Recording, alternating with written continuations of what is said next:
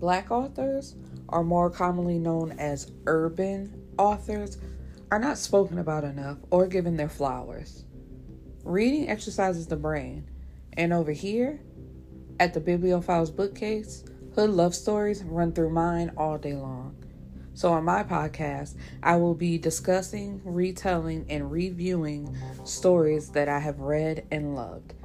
I will be giving my honest opinion about these books while also giving authors their flowers. So, join me and let's talk about some hood love.